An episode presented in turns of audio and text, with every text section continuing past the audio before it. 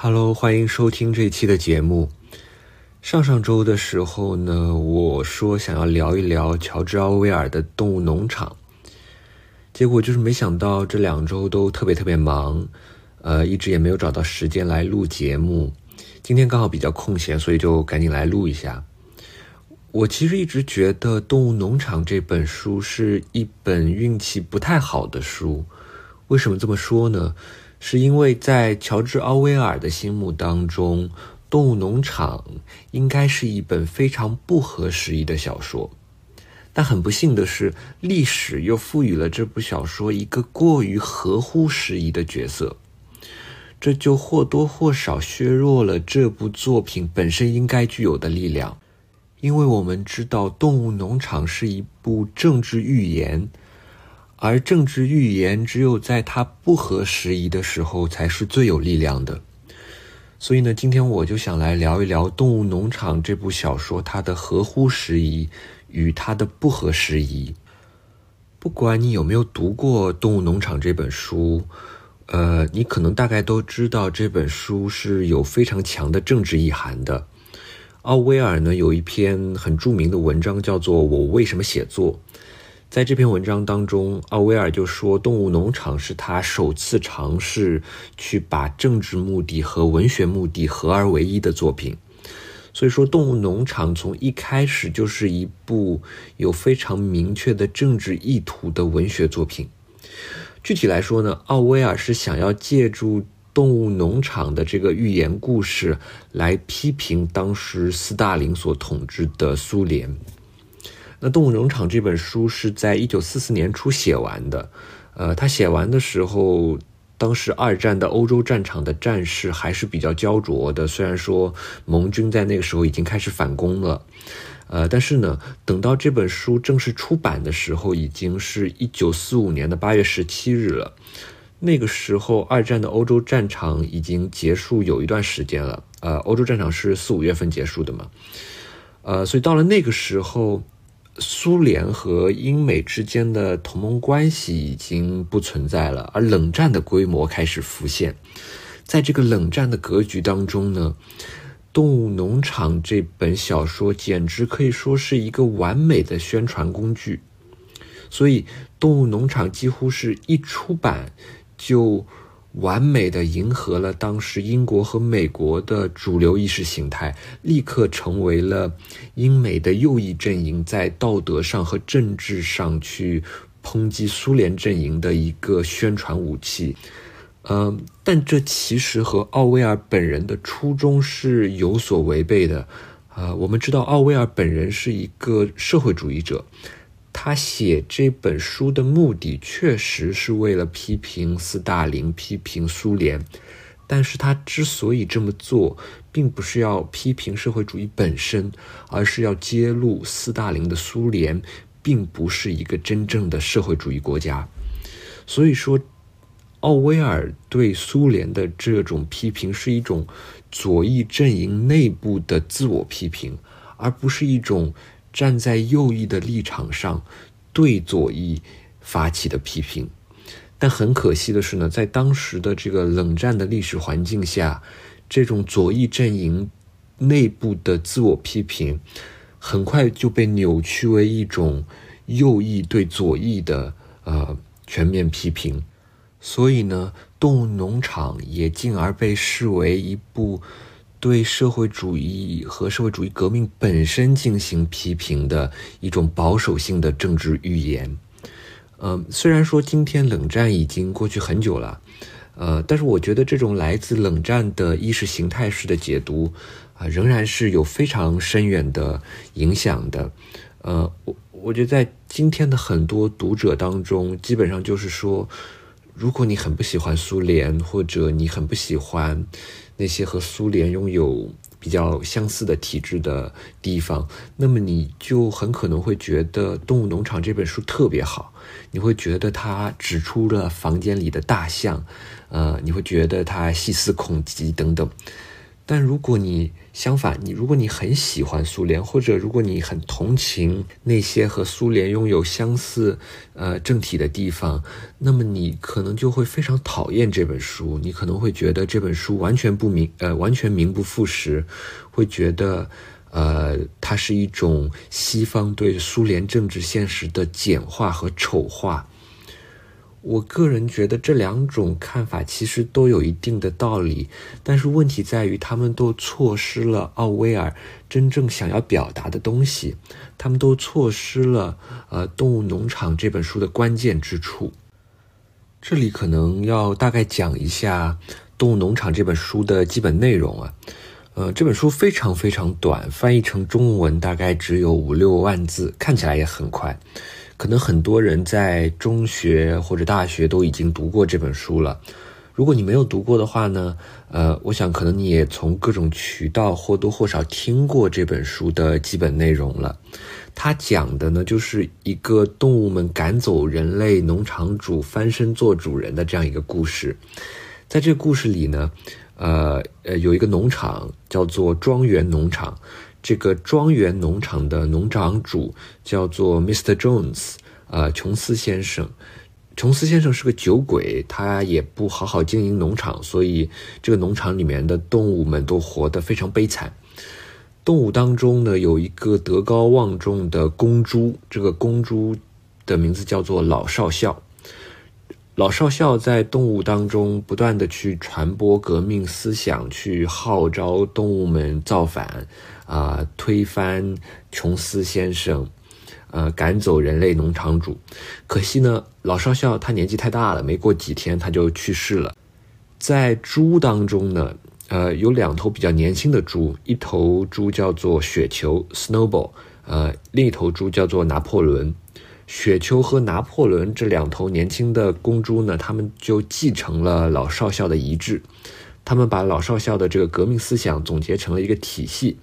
命名为动物主义 （Animalism）。那动物主义后来就成为了呃动物们造反的这个指导思想。有一天呢，呃，农场主琼斯先生喝醉了，他忘记给动物们喂食了，就引起了动物的骚动。于是呢，动物们就趁机造反，把琼斯先生全家都赶出了农场，建立了一个由动物自治的这样一个农场。呃，随即他们也把庄园农场的这个名字改成了动物农场。雪球和拿破仑也自然而然的就成为了这个动物农场的领导人。呃，他们把动物主义的原理呢简化成了七个原则，简称为动物主义七戒。呃，Seven Commandments。呃，这个戒就是十戒的那个戒。他们把这个七条原则，把这个七戒呢写在墙上，成为了动物农场的这个法典。雪球和拿破仑掌掌握了这个权力之后呢，猪这种动物就开始逐渐凌驾在其他动物之上。比方说，在动物农场建立之后不久呢，猪就把所有的牛奶和苹果都呃据为己有了，只有猪才能喝牛奶，才能吃苹果。其他动物看到这一幕之后，感到很疑惑，也很不满。于是猪就去说服这些动物。猪是这么说的，呃，我读一下原原文啊。猪说：“同志们，难道你们认为我们猪这样做是自私自利和享受特权的一种表现吗？我希望你们不要这样想。我们猪里面有很多同志其实并不喜欢牛奶和苹果。我们吃这些东西的唯一目的就是保持身体健康。我们猪是脑力劳动者。”这个农场的整个管理和组织全都依赖我们，我们白天黑夜都在守护你们的福祉。正是为了你们，我们才喝那些牛奶，才吃那些苹果。要是我们这些猪无法履行职责，你们知道会发生什么吗？琼斯先生将会回来。是的，琼斯将会回来。同志们，想必你们当中没有谁愿意看到琼斯回来吧？读完了。所以猪这么说了以后，其他动物一听，心想：哇，那琼斯回来的话就太恐怖了。呃，结果他们这些其他动物，他们竟然就接受了猪的这个说法。猪也因此就开始变本加厉，越来越凌驾在其他动物之上。后来呢，雪球和拿破仑之间也出现了分歧，呃，开始斗争。拿破仑发动阴谋政变，把雪球赶出了动物农场。从此，拿破仑在动物农场当中就大权独揽、独断专行。拿破仑所统治的这个动物农场呢，也变得越来越像是之前琼斯先生的庄园农场。他也开始拼命压榨其他的动物，而且拿破仑还对其他动物进行各种欺骗和洗脑。比方说，他开始篡改我们之前所提到的那个动物主义七戒，那个七条原则。比方说，呃，七戒当中的第五戒本来是。任何动物一律不得饮酒。后来呢，拿破仑就把它改成了任何动物一律不得饮酒过量。这么一改之后呢，动物呃，这个猪就可以喝酒了，只是不能喝喝到过量的程度。但是到底喝多少才算是过量呢？这个又完全是猪说了算。再比方说第六戒，第六戒本来是任何动物不得杀害其他动物。但是后来，这个第六戒就被改成了任何动物都不得无故杀害其他动物。也就是说，你在没有正当理由的情况下是不可以杀害别的动物的。但是这么一改之后呢，拿破仑就可以去处决那些反对他的动物，因为既然拿破仑同志想要处决他们，那他想必是有充足的且正当的理由的。所以，他就不断的去修改这个动物主义七戒，改到最后，连最后一届，也就是第七届也被篡改了。这个第七届本来是所有动物一律平等，后来呢，这个第七届就被改成了所有动物一律平等，但是有些动物比其他动物更加平等。这个第七届的这个改编版本呢，呃，现在也已经成为了日常英语当中可以信手拈来、随便用一下的一句话，呃，也就是 All animals are equal, but some animals are more equal than others。在公众讨论当中，你经常可以看到人们使用这句话，比方说在性别议题、在种族议题上都经常会出现。呃呃，另外就是上世纪七十年代以来兴起的动物解放运动。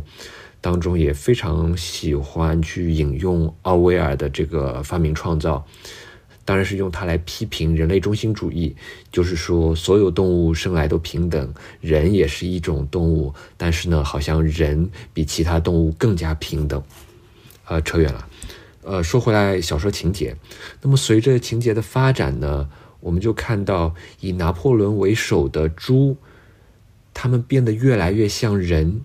这些猪开始穿漂亮的衣服，开始喝酒，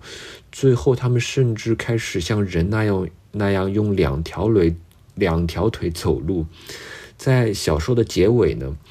其他动物他们就看到拿破仑这头猪和一群人类坐在一起谈笑风生。这个时候，奥威尔就写到：这些动物已经无法分辨出这其中到底哪个是人，哪个是猪了。这些呢，大概就是《动物农场》这部小说的基本剧情了。它很明显是在影射现实，比方说，呃，人们一般会认为。人类农场主琼斯先生呢，在小说里面影射的就是沙俄末期的统治者，尤其是沙皇。老少校呢，呃，他身上既有马克思的影子，也有列宁的影子，好像是某种马和列的结合体。那剩下来的两个比较年轻的公猪，一个雪球，一个拿破仑。那么雪球对应的是托洛斯基，拿破仑对应的是斯大林，等等等等。呃，书当中的剧情其实也可以在一九一七年之后的呃苏俄历史当中找到对应，比方说斯大林和托洛斯基之间的政治斗争，呃，美英苏之间的德黑兰会议等等等等，呃，都可以在书中在小说当中找到对应的情节。奥威尔本人就也非常明确的说：“他说《动物农场》这本书就是在影射苏联。当时的欧洲的左翼知识分子呢，普遍都对苏联抱有某种不切实际的好感。很多人都会认为社会主义或者呃 communism 这种政治信念已经是唯一能给人带来希望的政治信念了。”而苏联在当时又是唯一存在的社会主义国家，所以即便当时的欧洲知识分子或多或少对斯大林搞的什么大清洗啊之类的不光彩的事情有所了解，但是呢，他们仍然会一厢情愿地去美化苏联、美化斯大林，会愿意相信苏联对外进行的各种官方的宣传。呃，因为当时那些知识分子，他们把唯一的希望寄托在苏联身上，所以他们就拒绝看到自己的希望幻灭。奥威尔呢，也是一个社会主义者，但是他很早就开始怀疑斯大林对外进行的各种宣传。一九三六年年底的时候，呃，奥威尔作为一个国际志愿者，跑到西班牙去参加西班牙内战。帮助西班牙人去抗击弗朗哥的呃法西斯军队。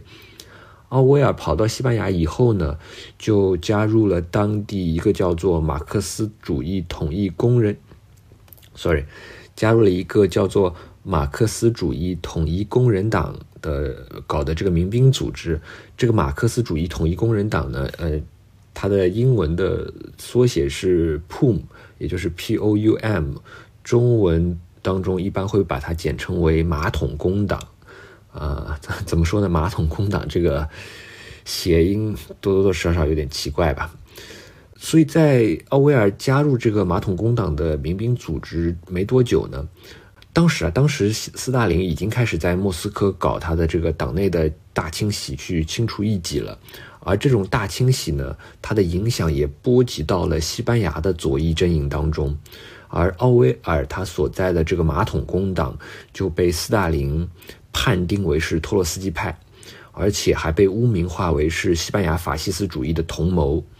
因此呢，POUM 也就是马桶工党在西班牙就遭到了左翼阵营内部的镇压和清洗。奥威尔因此也逃离了西班牙。这次西班牙的经历呢，是奥威尔人生当中一个非常重要的时刻。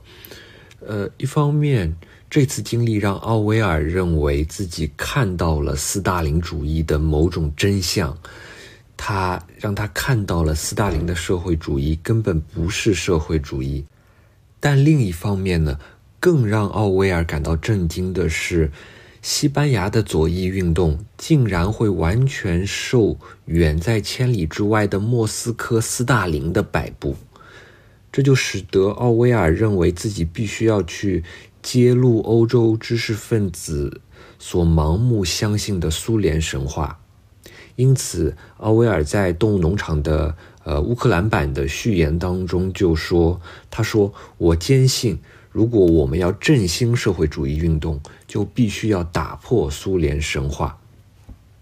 所以你可以看到，《动物农场》其实是。一种左翼阵营内部的自我批评和自我纠正，是以振兴社会主义运动为目标的一种对斯大林和苏联神话的批判。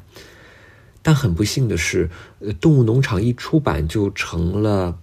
呃，西方阵营对苏联阵营的一种宣传工具。很多人的第一印象就是《动物农场》是一部保守的作品。呃，动物农场是想要说革命是不可能的，或者说是不值得追求的，因为对革命或者对进步的追求，最终必将导致某种集权统治。奥威尔本人是相当反对这种保守的解读的。呃，举个例子，奥威尔有个朋友叫做 Dwight McDonald，呃，我们就叫这个人麦当劳啊。这个麦当劳呢，当时在美国也是一个比较有名的左翼知识分子。一九四六年的时候，麦当劳就写信给奥威尔，他就问奥威尔，呃，他说，很多人都认为你的《动物农场》这本书是在传递一个保守的信号，是在说革命必然会导向集权，所以呢，他们认为你是在为西方的政治现实在辩护，是在充当西方的这个宣传工具。你到底有没有这个意思啊？那奥威尔看了这个信以后，在回信当中，奥威尔就很明确的说，他不是这个意思。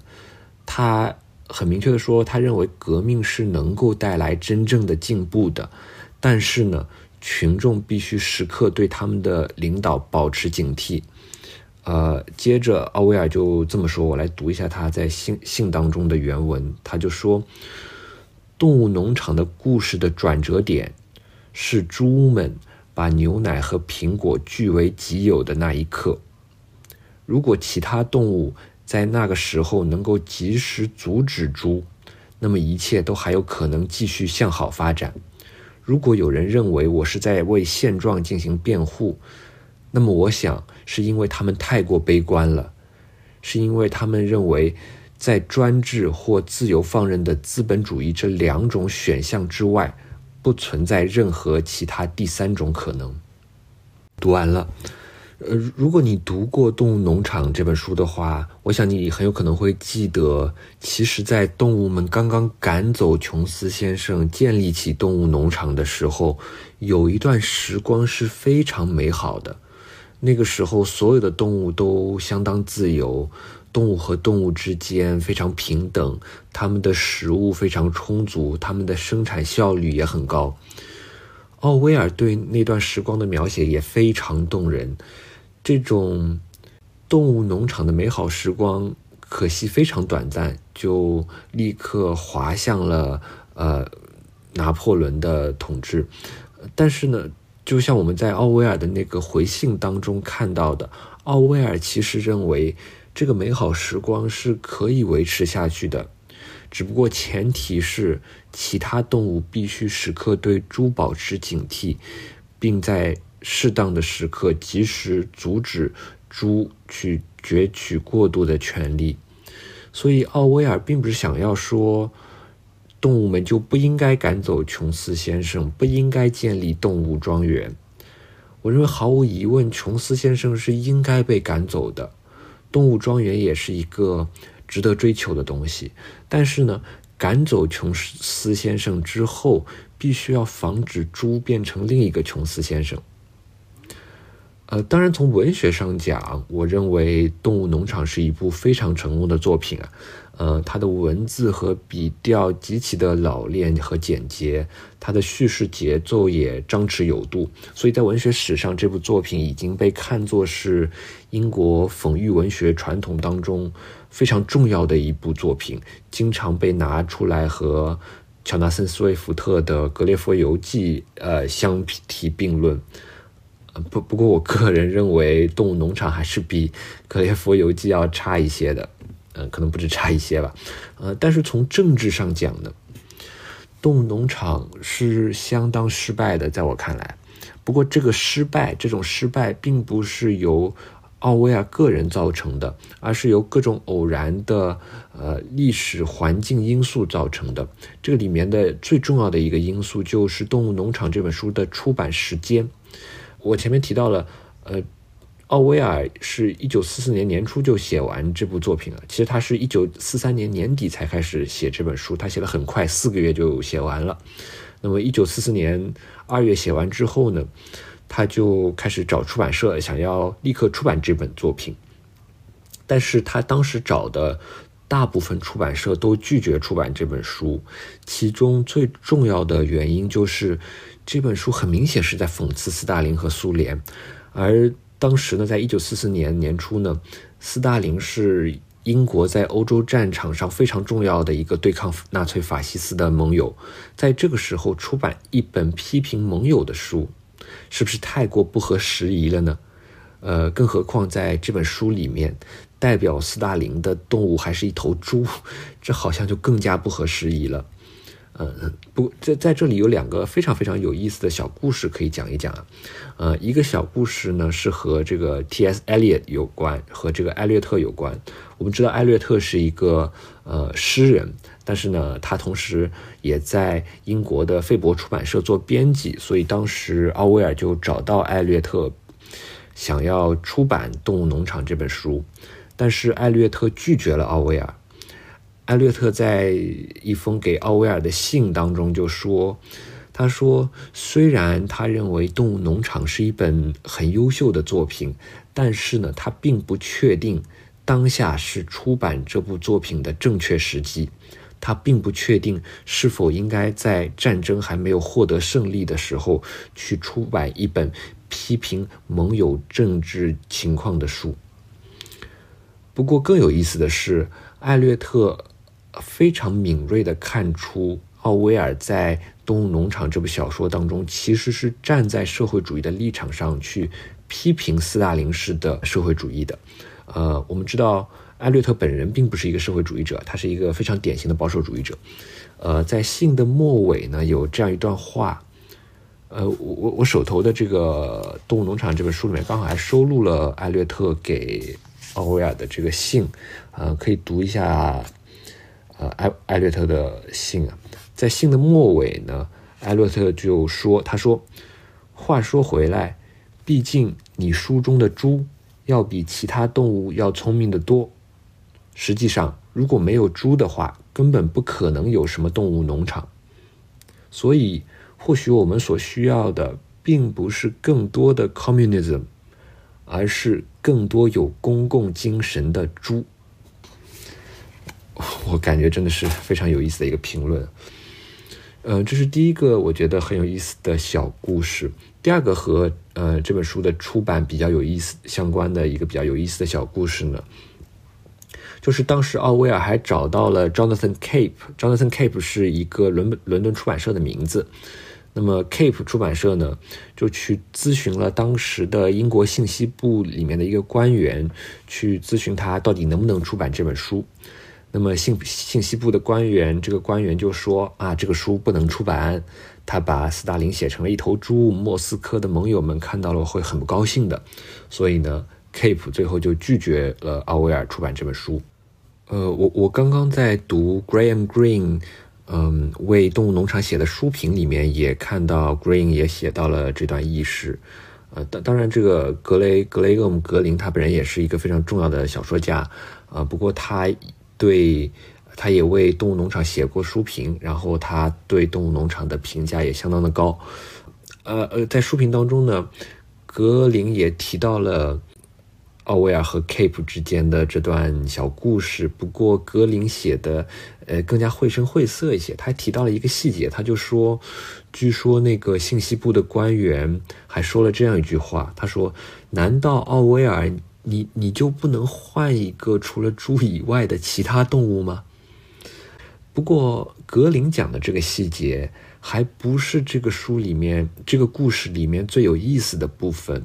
最有意思的部分呢，是这个官员的名字叫做 Peter Smollett。这个名字呢，呃，后来也出现在了非常有争议的奥威尔名单上。呃，奥威尔名单就是奥威尔死前提交给英国谍报部门的一份名单啊。这个名单具体是什么？大家感兴趣的话，感兴趣的话可以去呃百度一下或者谷歌一下。很多人会认为奥威尔名单这个事情是奥威尔人生当中的一个巨大污点，呃，不过我们这里就不聊了。这个 Peter Smollett 呢，就是这个阻止动物农场出版的信息部官员呢，后来被认定为是一个苏联间谍。这就很有意思了。我我觉得，呃，阻止奥威尔出版《动物农场》，大概可以算是这个人的间谍生涯当中的高光时刻了吧。不过幸运的是，到了一九四四年八月的时候，终于有一家出版社表示愿意出版《动物农场》这本书。但非常不幸的是，这家出版社接手《动物农场》之后呢？拖延了整整一年，拖到了一九四五年的八月才出版这本书。这一年的拖延时间，我觉得就彻底改变了《动物农场》这本书的命运。呃，因为就像我一开始说的，一九四五年八月的时候呢，欧洲战场已经结束了一段时间了。这个时候，英美和苏联已经不是共同抗击法西斯的盟友了，冷战。即将开始，因此《动物农场》一出版，就满足了英美的官方意识形态宣传的需求，变成了宣传工具。举几个例子，比方说，一九四七年的时候，美国之音就把动物农场做成了广播，向东欧进行播放。那么，一九五三年还是五四年的时候，这个 CIA 美国中情局还花钱拍了一部动物农场的动画，来达到这个宣传的目的，而且这个动画还篡改了小说的结局。所以呢，一部本来是用来批评。苏联神话一部本来是左翼阵营内部自我批评、自我纠正的左翼作品的，在冷战时期却完美的成为了右翼的宣传工具，这恐怕不是奥威尔非常愿意看到的。我想，呃，奥威尔本来是打算在一九四四年写完之后就出版这本书的。如果这本书能够在一九四四年出版，那么它就会是一本非常不合时宜的书，因为。呃，在那个时候，苏联仍然是西方的盟友，而且呢，也是非常多欧洲知识分子心目当中的理想家园。如果这个时候动物农农场能够面世的话，那它就会真正起到一种平地惊雷的震撼效果。但是很可惜呢，出版进程拖延了整整一年，这个一年的阴差阳错就使得动物农场从一本。不合时宜的政治讽刺预言，变成了一个过于合乎时宜的意识形态宣传工具。当然，时至今日，冷战格局已经不不复存在了，但是那种冷战的意识形态遗留下来的解读呢，其实仍然左右着人们对这本书的理解。人们好像还是乐此不疲的在现实当中去寻找。动物农场的对应物，当然苏联已经消失很久了，但是呢，好像你还是能或多或少的在现实、在现在的世界当中找到动物农场的影子。呃，根据人们对这个现实当中的动物农场的态度不的不同呢，他们对《动物农场》这部小说的态度也有所不同。有的人呢，他们就认为。猪统治的动物农场，还不如一开始琼斯所统治的庄园农场，因为虽然说，在人的农场和在猪的农场里面，大部分动物它们都是被压榨的，但是呢，在琼斯的人的农场里面，动物们好像至少还能基本吃饱穿暖，至少不会像在拿破仑的猪的农场里面那样天天被洗脑、被欺骗。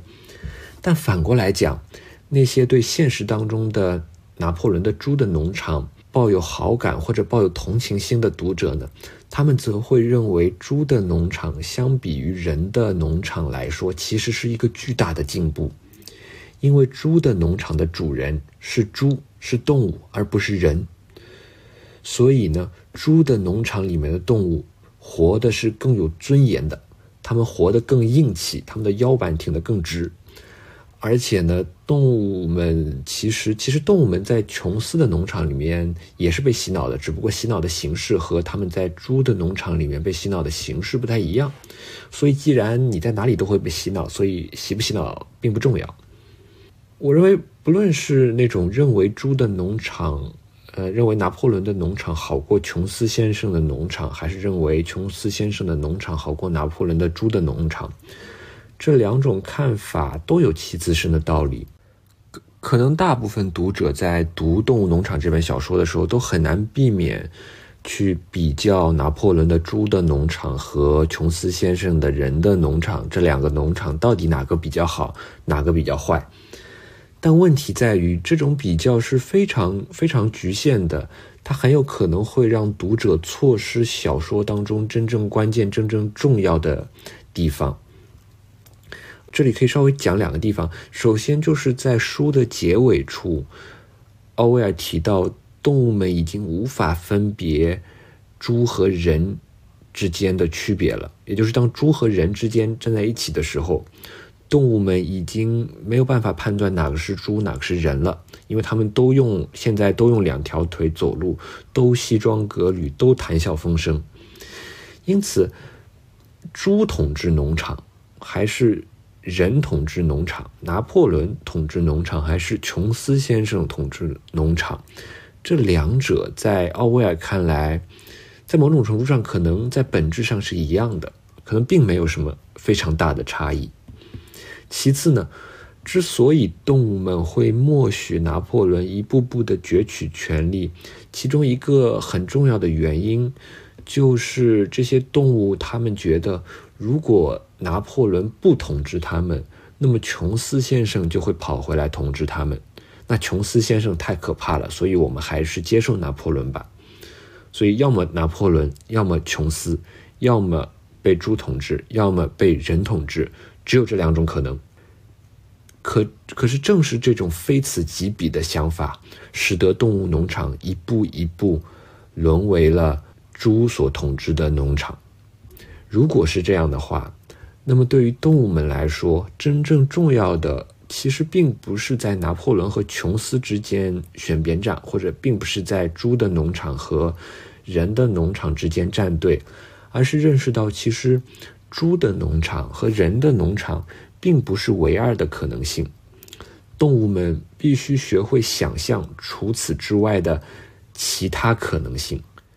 所以呢？《动物农场》这部小说想要说的，绝对不是说，动物们，你们最好还是服从人的管理，不要想着把人赶走去建立什么动物自己的农场，因为离开了人类农场主的管理，你们就只能臣服于猪。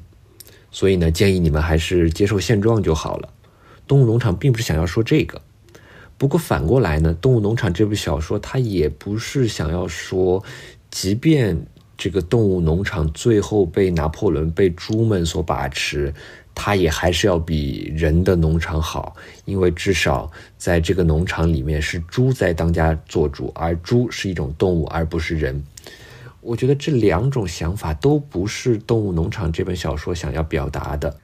如果我们回想一下刚刚提到的，呃，奥威尔给麦当劳的回信，我们就可以发现，其实《动物农场》。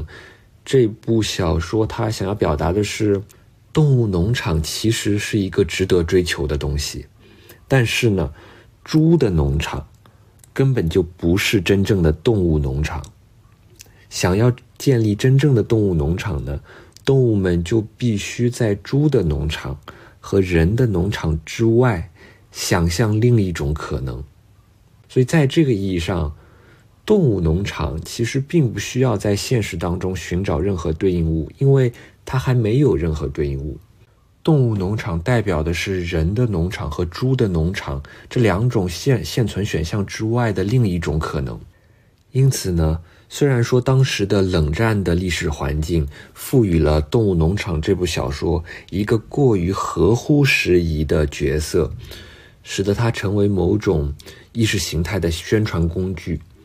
但是呢，《动物农场》这个小说的内容本身，在某种意义上仍然是不合时宜的，因为它仍然要求读者们去想象一种不同于任何现存选项的另一种可能性。所以，这部小说当中所包含的讽喻性的力量，我想并没有完全的被历史所剥夺。这些大概就是我今天关于动物农场想要聊的东西。那么下期聊什么呢？下期可能会聊一聊宗教文学当中的魔鬼的形象，或者呃堕落天使的形象吧。嗯，最近对魔鬼和堕落天使这这这些形象比较感兴趣啊。其实主要是因为前几天看了《黑暗荣耀》第二季吧，感觉还蛮相关的。嗯。可能会聊一些这一些东西，不过也不确定了。但今天就先聊到这里，谢谢收听，下期再见。